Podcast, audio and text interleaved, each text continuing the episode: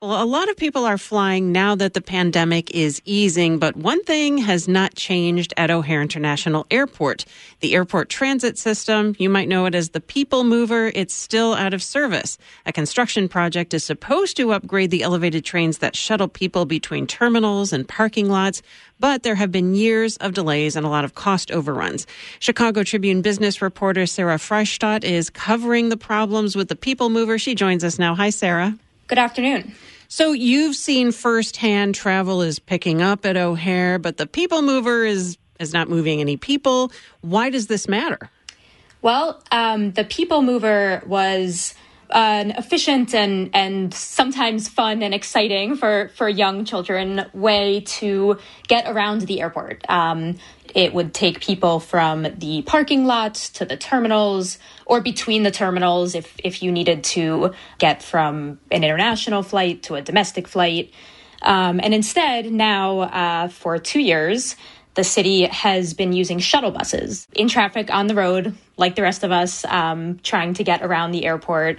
So, what's the status of the People Mover project now? So, it is still under construction.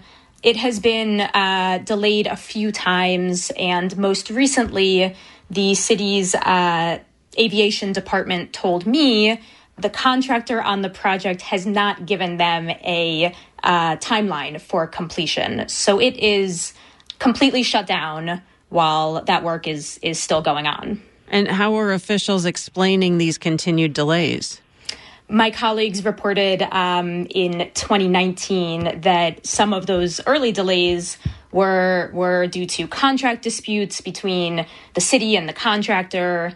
Most recently, the the city's aviation department told me that um, now the pandemic is also contributing to some of those delays uh, because various manufacturing and uh, travel restrictions have made it harder to get parts in for the project and also for experts to travel to Chicago to help with some of the testing of the tracks that's going on. So it's partially a supply chain issue.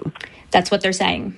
So I know you mentioned that th- there's really no timeline at the moment. It's who knows? Who knows? Is is are there any even minor indications of when the people mover might return to full or even limited operation?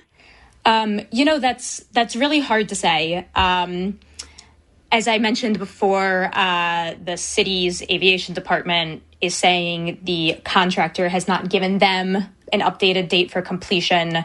The, the project was supposed to be substantially complete by the end of 2018. Uh, they then pushed the completion date back to September 2019, then to Thanksgiving 2019, then to early 2020. Um, and so now, you know, who knows? Who knows? Three years of delays at least. All right. Tribune reporter Sarah Freishtat is covering problems with the people mover at O'Hare. Thanks so much for your time, Sarah. Thanks so much.